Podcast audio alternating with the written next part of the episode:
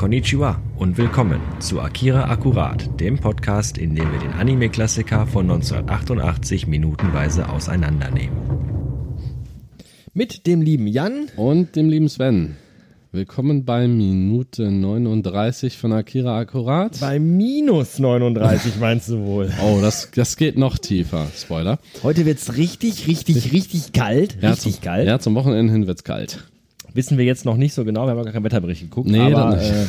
Vielleicht wird's ja auch noch ein goldenes Rest-Oktober-Wochenende. Aber im Film wird's jetzt eisekalt.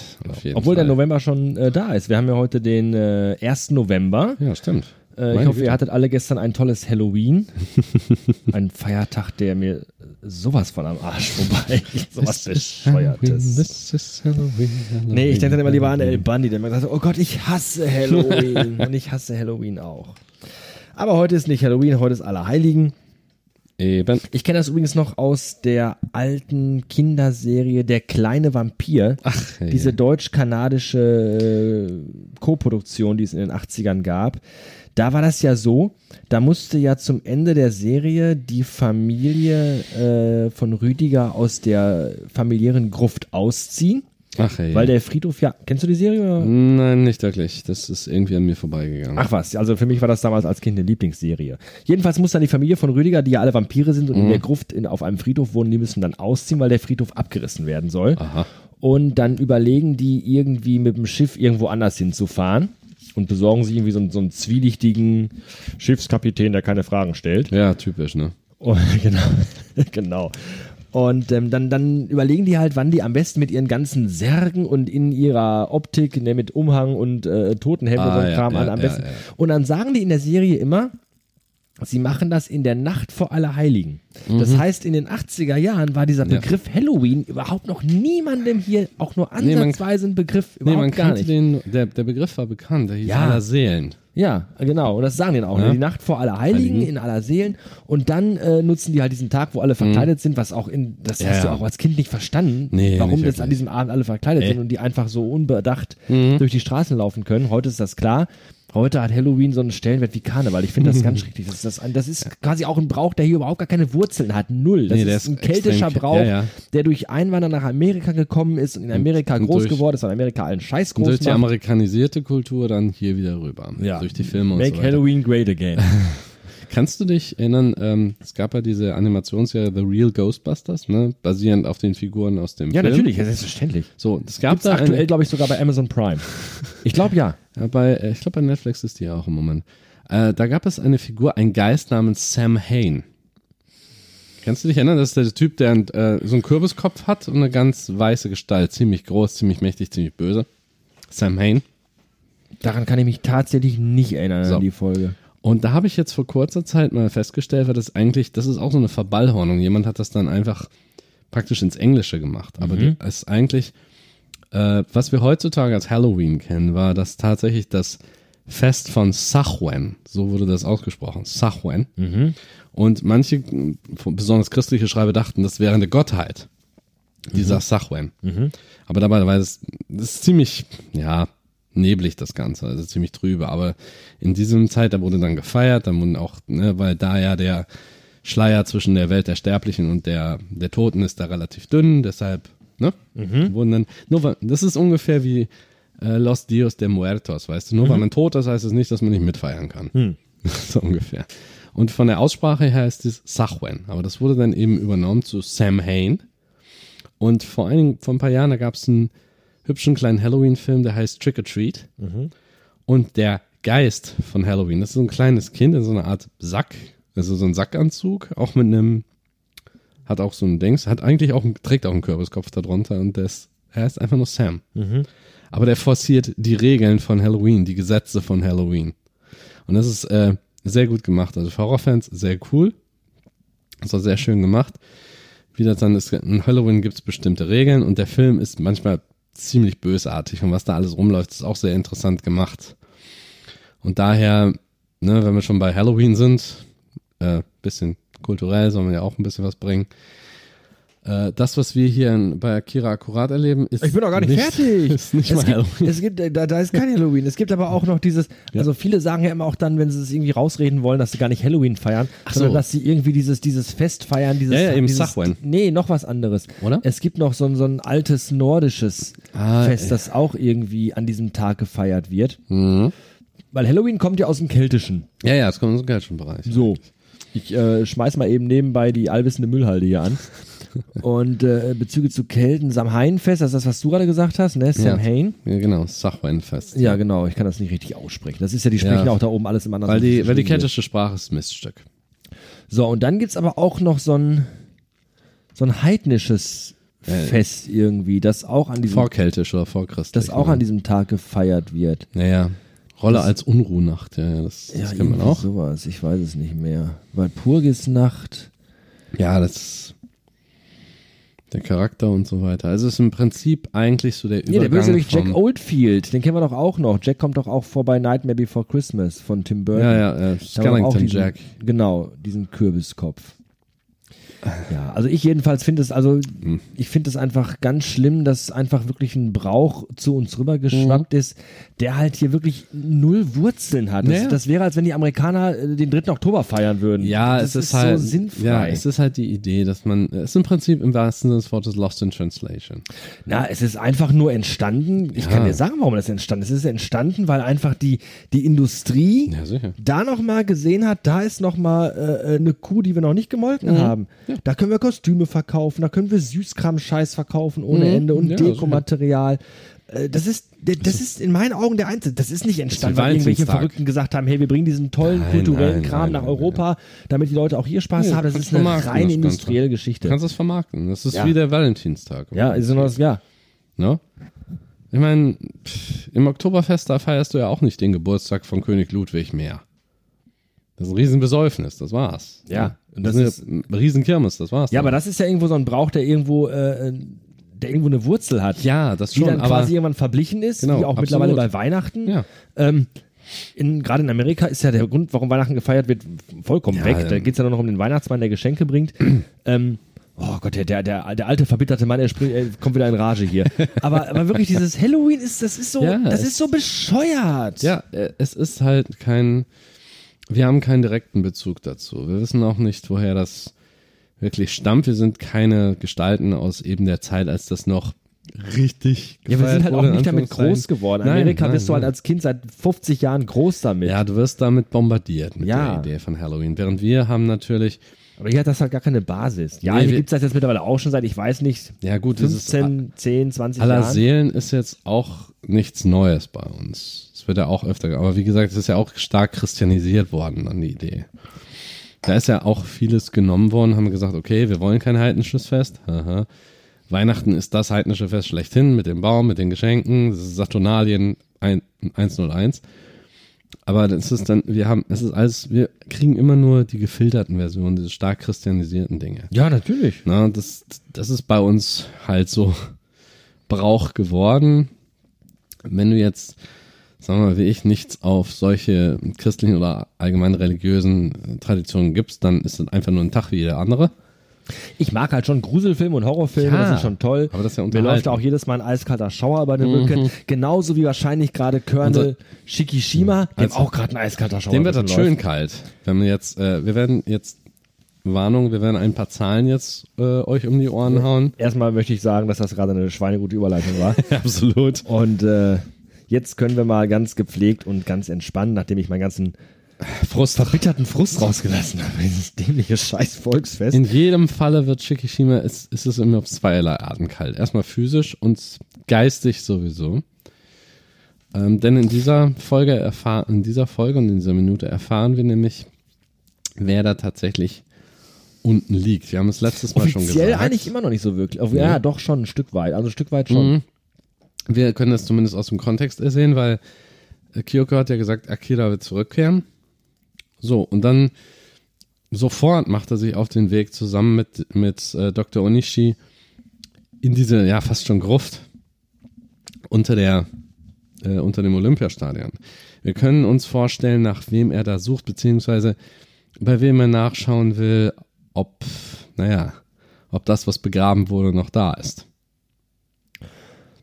Ja, es gab doch auch am Anfang, in der vorletzten Minute, meine ich, fiel doch auch kurz vor der Abfahrt nach unten irgendwie der Satz, es gab eine interessante Entwicklung oder wir sind der Meinung, sie sollten sich das ansehen. Irgendwie sowas fiel doch da. Richtig. So, und genau dann, was du gesagt hast, Kyoko hat gesagt, Akira kam zurück, das heißt, sie hat sie in ihrer Vision gehabt. Und ja, das ist, glaube ich, jetzt auch der Antrieb für den Oberst, mal selber zu gucken, was überhaupt los ist. Aber sofort. Und dann sind wir jetzt also unten. Der kleine Handlanger hat seinen komplexen zweistelligen Code eingegeben, das Sicherheitssystem eingegeben. Und jetzt kommt eine sehr, wie du schon gerade gesagt hast, eine wirklich schöne Szene. Ja, also visuell sehr. Visuell ist die ganz, ganz toll für einen animierten Film. Richtig. Und zwar sehen wir jetzt halt, wie sich diese ganzen Türen, die anscheinend schon wirklich sehr, sehr lange verschlossen waren und auch schon lange nicht mehr geöffnet wurden. Aber auch gleichzeitig sehr massiv sind. Wir sehen, wie sich so eine Art Schiebetür oder Schiebetor müsste man das eigentlich nennen. Schiebetor öffnet, ja. Und so leicht gezackt, es geht ineinander, wie sich das öffnet, von der Innenseite nämlich. Richtig. Wie das dann aufgeht und auch der Nebel, der sich durch die Kälte bildet, dann mit. Ich finde das schön, du siehst halt, das ist halt einfach, diese Perspektive wird da schön gezeigt. Ja. Die Tür öffnet sich und dann diese Wand aus Licht, die wandert ja auch dann wieder in diesem Parallax-Effekt natürlich vor uns in der Nähe, also was vor uns liegt, schneller vorbei als hinten. Also das ist wirklich toll gemacht. Genau, wirklich und dann toll gemacht. Die Figuren laufen so von der Oberst direkt rein, die anderen Figuren von den Wissenschaftlern in einen Kontrollraum. Auch wieder vollgepackt mit Gizmos. Ne? Das finde ich halt auch so toll. Das ist, erinnert mich so ein bisschen, wenn ich morgens zur Arbeit gefahren bin, wo ich noch bei Rewe gearbeitet habe. Da kommst du dann auch im Winter morgens rein, alles ist kalt. Dann gehst du erstmal mit Jacke noch ins Büro rein und drückst schon mal den Computer an und fährst die Systeme hoch. Das machen die jetzt halt auch. Die flitzen halt zu dritt die Minions da in diesen Kontrollraum rein.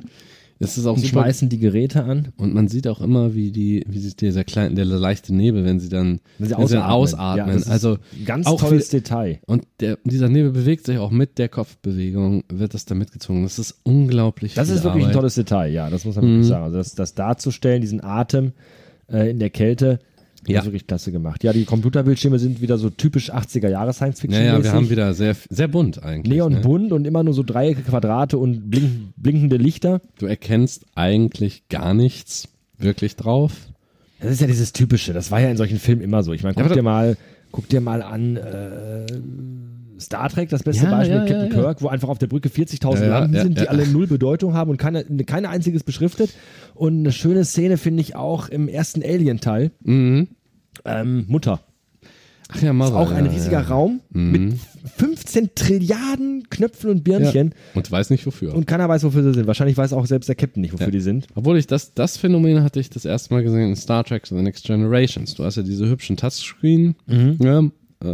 Apparaturen oder Armaturen. Ja.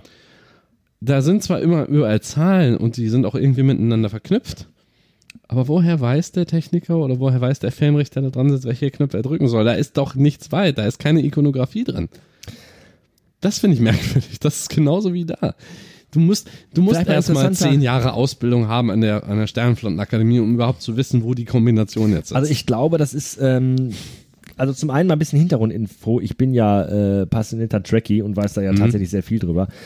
Erstmal finde ich es interessant, dass in einer Serie, die 1987 rauskam, schon dieses Prinzip von Touchscreen umgesetzt worden ist. Und ich habe auch das Buch gelesen, die Technik der Enterprise, diese dicke Schwarte, wo ja auch immer so ein bisschen Hintergrundwissen drin steht und so ein bisschen Behind the Scenes. Und es ist so, dass sich diese Konsolen ja auch immer anpassen, dem Nutzen, den man gerade hat. Das ist kein festes das Bedienfeld, das wechselt sich natürlich auch immer. Und ich glaube einfach, so wie wir heute eine gewisse Ikonografie haben, die wir einfach blind kennen und verstehen, sei es einfach der Strich mit dem Kreis, der auf Fernbedienung einfach an- und ausschalten bedeutet. Ja. Ich glaube, so ist das auch, wenn du einfach in der Zukunft bist, die 300 Jahre, fast 400 Jahre weiter ist, als wie wir jetzt sind. Das kann natürlich sein. Dass man da irgendwie auch sich einfach dran gewöhnt hat, wie was funktioniert. Ja, gut. Natürlich, am Ende des Tages müssen halt einfach nur irgendwelche Knöpfe sein, damit man irgendwo drücken kann, damit einfach der Bildschirm voll ist mit technischen Geräten. Übrigens heißen diese Bilder übrigens Okuda-Gramme. Ah. Weil Michael Okuda, der technische Ausstatter von Star Trek Next Generation, der war, der die entworfen hat und designt hat. Ja, und seine Frau Denise. Es ist ein interessantes Design. Ich sage ja nicht, dass es nicht interessant ist. Es ist so sehr schneidig, sehr, sehr glatt und sehr, ne? Nur es ist halt so, Weil die ja adaptiv sind, diese Konsolen. Mhm. Woher weiß denn derjenige, der gerade, wenn jetzt zum Beispiel Schichtwechsel hat, dass der andere vor ihm den nicht verarscht hat, sondern einfach nur die Adaption umgedreht hat oder sonst irgendwas?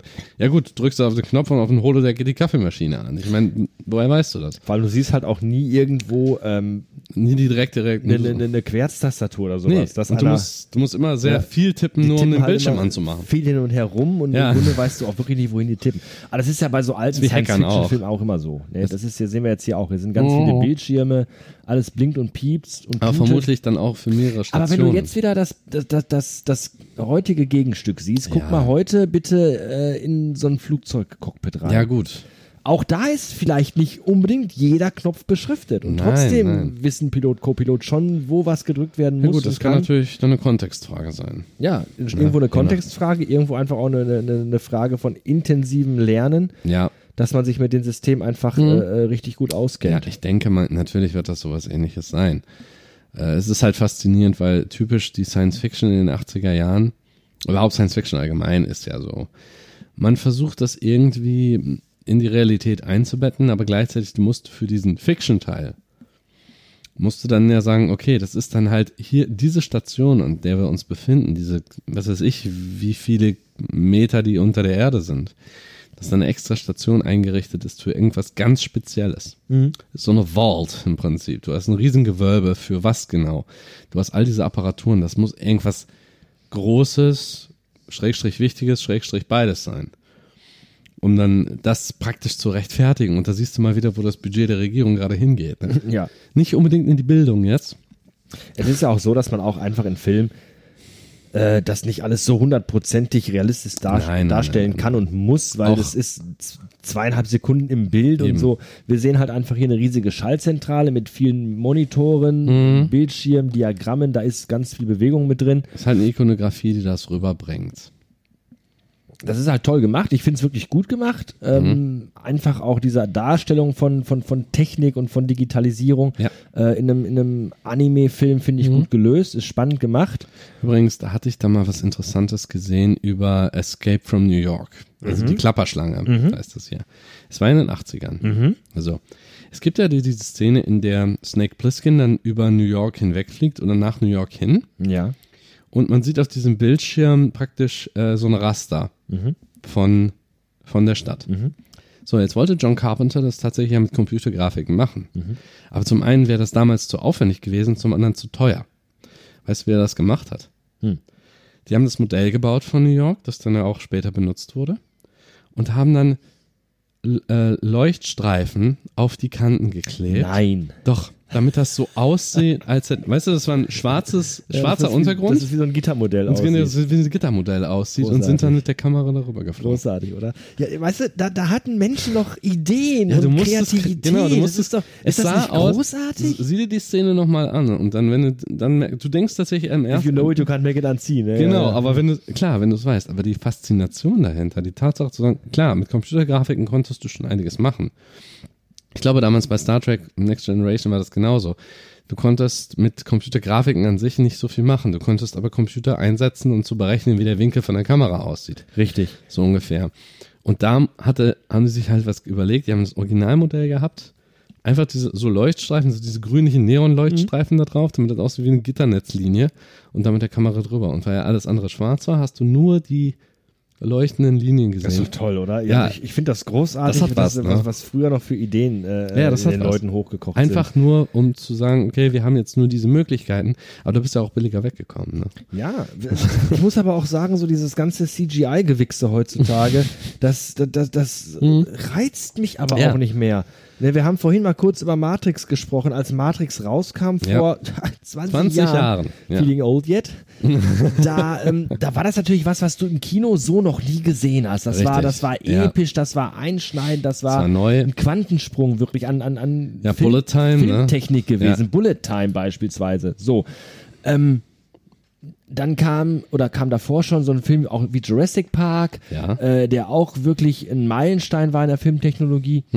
Aber mittlerweile, wenn du heute so Filme guckst wie, ich weiß nicht, ich nenne mal gerne das Beispiel Transformers, wo einfach pro Filmsekunde so viel auf dem Bild passiert wo du gar nicht mehr hinterherkommst. Nee, du kannst dich gar nicht konzentrieren. Gar nicht weißt, wo du zuerst hingucken sollst. Das ist etwas, frag mal jemanden. Und trotzdem, aber trotzdem beeindruckt es dich nicht mehr, weil du sitzt einfach da und denkst so, ja, ist halt alles irgendwie im Rechner zusammengeklöppelt worden. Das ist halt, da hat sich keiner mal hingesetzt, was gebaut, gebastelt und cool gefilmt. Das ist alles nur noch Computerscheiße. Ja. Und hier ist das so, es ist eine wunderbare Szene mit dem, wo wir diese leuchtenden Konsolen jetzt haben, wo verschiedene Ebenen, wenn man so will, gezeichnet, so Kreise oder nicht konzentrisch, aber so verschiedene Einzelteile, 8 Stationen von irgendwas. Mhm. Und wenn man dann die kleinen Bilder da, also die Farbgebung sieht, dieses leuchtende Grün und Gelb und auch dieses in der Mitte etwas mehr so ins Pinke und ins, wie heißt das jetzt? So Marineblau oder so, ne? Das ist eine wunderbare Farbgebung. Man weiß genau, es ist alles animiert, es ist alles gemalt und gezeichnet. Aber die Farbgebung ist so angepasst, dass es leuchtet. Richtig, es strahlt richtig. Ne? Auch ja, man kann den Effekt ja nachmachen, indem man zum Beispiel einen weißlichen Rand oder sowas ähnliches hat. Aber man sieht auch die Konturen von Tastaturen, so, weil die rausgehoben sind. Mhm. Man in der Mitte diese Kreise, diese verschiedenen Stationen, wie auch immer das ist sehr gut gemacht. Es ist nicht dieses starke Neonlicht, aber man weiß, es leuchtet auf, weil es so stückweise sich aufbaut, als wenn man eben ein System hochfährt. Mhm. Und es ist gemalt. Auch Animation hat seine Grenzen. Und dann fahren noch so kleinere Striche da drüber. Also wie bei einem Scanner. Das scheinen halt auch irgendwie schon so Touchscreens oder sowas in der Richtung zu sein. Man weiß nicht genau, welchen Zweck sie erfüllen, aber das ist auch in dem Moment ja auch nicht so wichtig. Nö, das zeigt halt einfach nur wieder an, hier passiert gerade Technik. Richtig. Und da wird was gescannt. Das ist das Wichtige, was wir wissen. Und während das Gemachte, die Wissenschaftler, die rattern dann Zahlen runter. Ja, jetzt wird es nochmal interessant, ganz genau. Mhm. Und zwar, da vielleicht nochmal ganz kurz, der Unterschied zu den Synchros ist mir gerade aufgefallen. Mhm. In der originalen Synchro werden jetzt Stationen durchgezählt und deren Kerntemperatur genannt. Ja. In der neuen Synchronisation hingegen werden Räume genannt. Da heißt es also Raum 5, Raum 1, Raum 3. Genau. Und hier haben wir also Stationen, die durchgezählt werden. Richtig. Und die fangen dann an bei der äußersten, das ist quasi so eine Art Ring von Stationen, die um einen Mittelpunkt gebaut sind und die haben halt immer andere Kerntemperaturen und kühlen das, was in der Mitte ist, runter. Richtig. Und zwar fangen die an bei 148 Kelvin. 148 Grad Kelvin, so, ganz genau. Kelvin ist da werden mit Grade gezahlt, also das ist eine Temperatur. Da gab es ja diesen ganz tollen Film damals, Kelvin allein zu Hause. Ja. Kelvin allein zu Hause. Ganz toll. Mit Kelvin will keiner spielen, weil er zu kalt ist. Nämlich, wir haben dann noch nachrecherchiert, wir haben 148 Kelvin. Nachrecherchiert, wir haben das bei Google in die Leiste eingegeben. Wir haben das nachrecherchiert. Wir sind quasi mit dem Fahrrad in die Stadtbibliothek gefahren und haben da unten im Gewölbe 120 Jahre alte Bücher ausgegraben. Ja, nein, wir haben einfach bei Google das in die Leiste eingegeben. Ist gut, Erster, ist gut. Und wir haben dann bei 148 Kelvin entsprechen in Celsius -125 Grad. Ja. Das heißt also, schön kalt. Richtig. Und je niedriger die Kelvinzahl wird, desto niedriger auch das Grad Celsius. Desto tiefer geht es nochmal nach Minus. Richtig, genau. Denn in Kelvin, dann kommen wir auf 118 Grad. 118 also andersrum Kelvin. Man muss es andersrum sagen. Je mehr sich die Zahl Kelvin, je größer Kelvin je tiefer die wird, also je mehr die Richtung 0 geht, desto niedriger die Gradzahlen. Genau, desto höher wird eigentlich die Zahl. Die Zahl wird ja höher, weil sie ja negativ ist. Ja. Aber die Temperatur sinkt natürlich. Ja, genau. Bei 118 Kelvin sind wir bei 155 Grad Celsius. Minus? Genau, bei minus 155 Grad Celsius. Dann bei 62 Kelvin kommen wir auf minus 211 Grad. Übrigens wird diese Station in der neuen Synchro nicht genannt. Ja. In der alten Synchro sagt er das noch im Hintergrund. Station 3, glaube ich, sagt er. Kann sein. 62 Kelvin und in der neuen Synchro hörst du das gar nicht mehr. Da haben sie es irgendwie. Aber der faszinierendste Teil, der da ist jetzt, dass wir kommen auf bei der neuen Synchro bei 0,005 Kelvin, in der alten Synchro 0,0005 Kelvin. Das nähert sich an, was man nennt den absoluten Nullpunkt.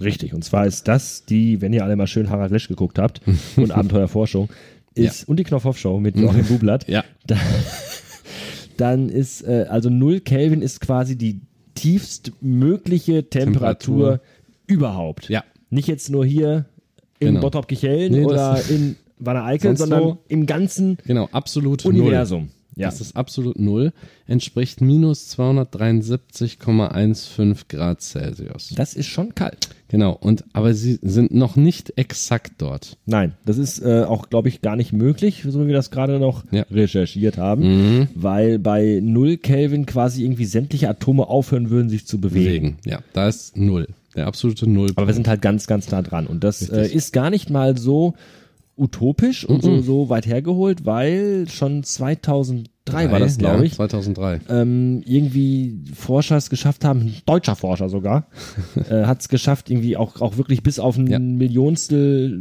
Prozentsatz an diese Grad, glaube ich, an diese Temperatur ranzukommen. Wieder ranzukommen. Noch ist der absolute Nullpunkt nicht erreicht. Also 0 Kelvin ist noch nicht erreicht worden.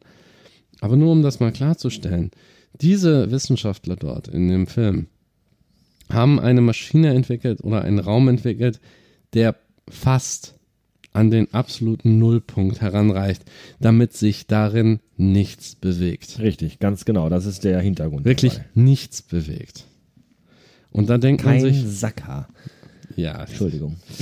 Ja, das war mal, als ich beim Bund war mal... Genau deswegen habe ich das jetzt gesagt, weil ich darauf gehofft habe, dass ich dich damit wieder trigger. Da sagte doch tatsächlich der Leutnant, und jetzt, ich entschuldige mich bei der Hälfte der Menschheit, also bei allen Damen da draußen.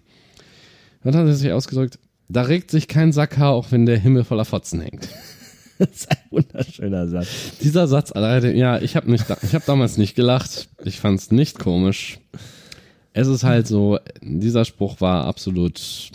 Ja, er ist unter aller Kanone, aber so hat wortwörtlich hat er das gebracht, deshalb bleibt sowas hängen. Ich finde ihn trotzdem lustig, nenn mich ruhig Chauvinist, der war auch mir egal. Wahrscheinlich war er mit seiner Art von Empathie oder Sympathie vielleicht auch bei 0 Kelvin, wer weiß das schon. Oder er hat einfach zu viel Full Metal Jacket geguckt. So sieht's nämlich aus. Das könnte auch gewesen sein. Ja, und wo wir gerade beim Militär sind, wir kommen zurück auf den Oberst, der jetzt vor einer weiteren Tür steht. Und jetzt darum bittet. Bittet ist gut. Jetzt mach hin. Nachdringlich, dass auch diese letzte Tür geöffnet werden soll. Was ich da gut finde, nachdem er den Befehl gegeben hat, ist der Untergebene in den Raum zu Dr. Onishi. Und man sieht nur durch Gesten und durch Mundbewegung und entsprechenden Nebel vor dem Mund, dass er etwas sagt. Der hat gesagt, die Tür soll aufgemacht werden. Ja, genau so. Wir wissen genau, was er sagt. Es muss nicht nochmal wiederholt werden. Ja. Der Boss sagt, mach die Tür auf. Und er steht vor einer Tür. Aber selbst Dr. Onishi, ja gut, wenn er das sagt, ich finde, so ein bisschen ist die Geste, okay, wenn er das sagt, dann machen wir die Tür auch noch auf. Ja, von mir aus. Ja. Ne, ich weiß zwar, es besteht. Und da kommen wir eben zu dieser visuell noch besser gemachten Szene. Man sieht so riesige Riegel, die dort, also die Tür wird entriegelt und diese Bolzen, die beweglichen Teile eben, als die geöffnet werden, es springt Eis darunter und auch, die werden sehr schnell zurückgezogen, auch da wieder eine Bewegung, auch da wieder Nebel dazwischen, weitere Riegel werden geöffnet, mehrere Verschlüsse. Und das ist wirklich so, das zeigt einfach in dem Moment in den Szenerien, klar, es ist natürlich kalt da, aber es soll wirklich suggerieren, hier öffnet sich nach langer Zeit mal wieder eine Tür. Also da geht keiner routinemäßig rein. Nee. Überhaupt nicht. Auch als sich die Tür dann selbst öffnet, dieses riesige Ding, was weiß ich wie viel, 30 Zentimeter dick oder sowas. Ja, würde ich schon sagen, oder? Gut und gerne. Auch da kommt dann wieder der Nebel raus. Ist wahrscheinlich eventuell auch hermetisch abgeriegelt. Und auch das Eis fliegt runter, also da geht niemand. Es wirkt halt einfach die ganze Szenerie vom Anfang der Minute bis jetzt, die wirkt halt auch wirklich so, wir betreten hier jetzt einen Bereich, wo sonst eigentlich nie jemand ist, quasi als würden sie wirklich in so eine Gruft hinabsteigen. Finde ich, so wirkt es ein bisschen. Es wirkt auch leicht bedrohlich, es wirkt befremdlich und ich finde, es ist toll gelungen, diese Atmosphäre auch rüberzubringen. Ja, klar. Dass man einfach hier... Es ist wie eine Gruft da unten. Ja, dass nicht einfach jeder hier durchaus einfach mal so rein und raus spazieren kann. Nö, da musst du schon eine gewisse... Dass da wirklich einfach gerade ein Bereich geöffnet worden ist, der nicht jedem zu jeder Zeit zugänglich ist. Mhm. Was aber auch so ein bisschen wieder dann zeigt, welche Macht der Colonel auch hat. Ja. Oder der Oberst, in der deutschen Synchro ist es ja der Oberst. Der Oberst, was der einfach für eine Machtposition hat. Genau. Und wir springen dann wieder um auf ein neues Computerdiagramm. Mhm. Das auch so... Genau, das ist jetzt quasi nochmal die Anlage schematisch dargestellt zeigt. Wir sehen hier jetzt diese ganzen besagten Kammern, die so ringförmig um den Mittelpunkt angeordnet sind, in dem die Zahl 28 drinsteckt und groß aufgemalt ist. Die Nummer von Akira, wie wir ja schon vor ein paar Minuten, ich weiß gar nicht mehr genau wann, haben wir schon erfahren haben, da wurde die Nummer schon genannt. Ja. Und auch wieder eine coole Anzeige. Auch da wieder dieses Phänomen, was wir gerade schon besprochen haben. 1000 Symbole, keiner weiß, wofür was steht. Genau. Aber auch das ist, man nimmt das immer so gerne hin. Oder nimmt das gerne als Opener, um zu sagen, ja, das sieht immer alles so gewollt aus und keiner weiß, was es bedeutet. Wenn du dir heute irgendwelche Schallpläne anguckst und davon keine Ahnung hast, verstehst du die halt auch nicht. Nee, wenn da aber ein Elektriker drauf blickt oder ein Techniker, genau, dann weiß der die halt auch zu lesen. So, und das, natürlich soll das irgendwo suggerieren, hier passiert irgendwas, was man nicht kennt, was man nicht versteht. Aber wir wollten einfach irgendwas zeigen. Ja, klar. So, aber ich denke aber, im Großen und Ganzen hat das schon eine gewisse Bedeutung. Das, was man da sieht. Ja, es ist halt ganz klar. Also wir reden davon, dass dieses ganze Ding runtergekühlt wird. Wir haben hier die Mitte mit der 28, wir haben diese ringförmigen Gebilde drumherum und aus jedem Ring geht quasi auch nochmal so ein Schlauch ab oder so eine Leitung, genau, die wir auch gleich im Original noch sehen werden. Ja. Und das ist eben halt diese ganze Maschinerie, wir werden das gleich im Kompletten nochmal sehen, diese ganze Technik, die dahinter steckt, um Akira, wer oder wie oder in welcher Art und Gestalt auch immer das da drin ist, das wissen wir ja auch nicht, um das einfach da drin zu halten und runterzukühlen und unbeweglich zu halten. Genau, wie ich schon sagte, es hat was von der Gruft. Es ist kalt, es ist dunkel, keiner traut sich wirklich rein. Ja, und das Letzte, was wir noch aus dieser Minute mitnehmen, ist dann der Satz, alle Systeme laufen normale Parameter, alles ist im grünen Bereich, also keine Panik, eigentlich ist alles gut. Genau, ich weiß gar nicht, was wir unten machen. Wir frieren. Vor allem wir frieren. Wir frieren einfach nur. Meinst du, es gibt da einen Techniker, der irgendwann mal sagt, nee, ich will da nicht runter, das ist scheiße kalt. Ich will zurück in die Arktis. Oh, puh, es ist ja auch oft so, dass Forscher oft ja auch Dinge einfach machen, egal unter welchen Umständen. Ja, sicher. Ob es jetzt in der Wüste ist oder wirklich diese Antarktis-Station. Die gehen da, glaube ich, auch mit einer ganz anderen Prämisse dran, aber die haben jetzt auch alle dicke Jacken an und die wissen ja auch alle, glaube ich, dass sie jetzt nicht den Rest des Tages da verbringen werden. Nee, definitiv nicht. Das ist halt so ein bisschen dieser Checkbesuch vom Oberst und von daher, aber die haben halt auch Handschuhe an, die haben eine dicke Jacke an. Ja, natürlich. Ja. Es ist halt nur, wie gesagt, man hat auch gesehen, das wird nicht routinemäßig geöffnet. Nee, das zeigt genug, klar, wenn du etwas hast bei so tiefen Temperaturen, dass sich da relativ schnell das Eis bildet. Aber es soll halt visuell immer suggerieren, das ist kein Standardbesuch. Ich finde auch, das empfinde ich auch so, das soll einfach sagen, das ist nicht dauerhaft besetzt, da hockt nicht immer einer mit 12 Pullovern an, Zwiebeltechnik, ganz wichtig bei den Temperaturen, sondern die werden das wahrscheinlich noch von irgendwo weiter oben steuern, steuern vielleicht nicht, aber zumindest kontrollieren und da unten ist eben halt nochmal die Basis, wo halt wirklich alles aus nächster Nähe nochmal eingestellt werden und kontrolliert werden kann. Ja klar, du brauchst eine gewisse Aber es Nähe ist halt dazu. Einfach auch das, was suggeriert werden soll, was wir jetzt schon x-mal gesagt haben. Ja. Da unten ist irgendwas, da muss nicht jeden Tag einer hin. Lass mal einfach besser die Finger davon, es läuft alles und gut ist. Da ist im wahrsten Sinne des Wortes was unter den Teppich gekehrt worden. Ne? Ja, vielleicht genau. Nicht umsonst ist, glaube ich, oben das Olympiastadion direkt darüber im Bau. Richtig. Auch das kann eigentlich kein Zufall sein. Nee, das ist garantiert keiner. Also das ist ein bisschen, ich sagte ja, einmal ist Zufall, zweimal ist Absicht und dreimal ist eine Verschwörung. So sieht das aus. Ja, und was genau unser Oberst jetzt da unten zu Gesicht bekommt, erfahren wir in dieser Minute nicht mehr. Nein. Da müssen wir erst noch 2-3 Tage drüber schlafen, nämlich genau bis Montag. Und dann hören wir uns wieder bei Akira Akkurat Minute 40, diese Minute 39. Ich weiß nicht, haben wir alles? Ja, ich denke schon. Hast du noch was auf dem Herzen? Nö, bisher nicht. Ich glaube, wir sind allen Ballast losgeworden bis jetzt. Diese und die letzte Minute waren ja im Grunde auch irgendwie Minuten des Films, die nicht wirklich so viel, sag ich mal, zur Diskussion anregen, sondern hier passieren einfach Dinge, die man sieht, wie sie passieren, die wir kommentieren, so gut wir können. Richtig. Aber nichts, was irgendwie jetzt... es trägt nicht viel zum Plot bei in dem Sinne. Es passieren Dinge, es sind sehr interessante Minuten rein technisch gesehen, vom Visuellen, vom Storytelling her, es ist ganz interessant gemacht.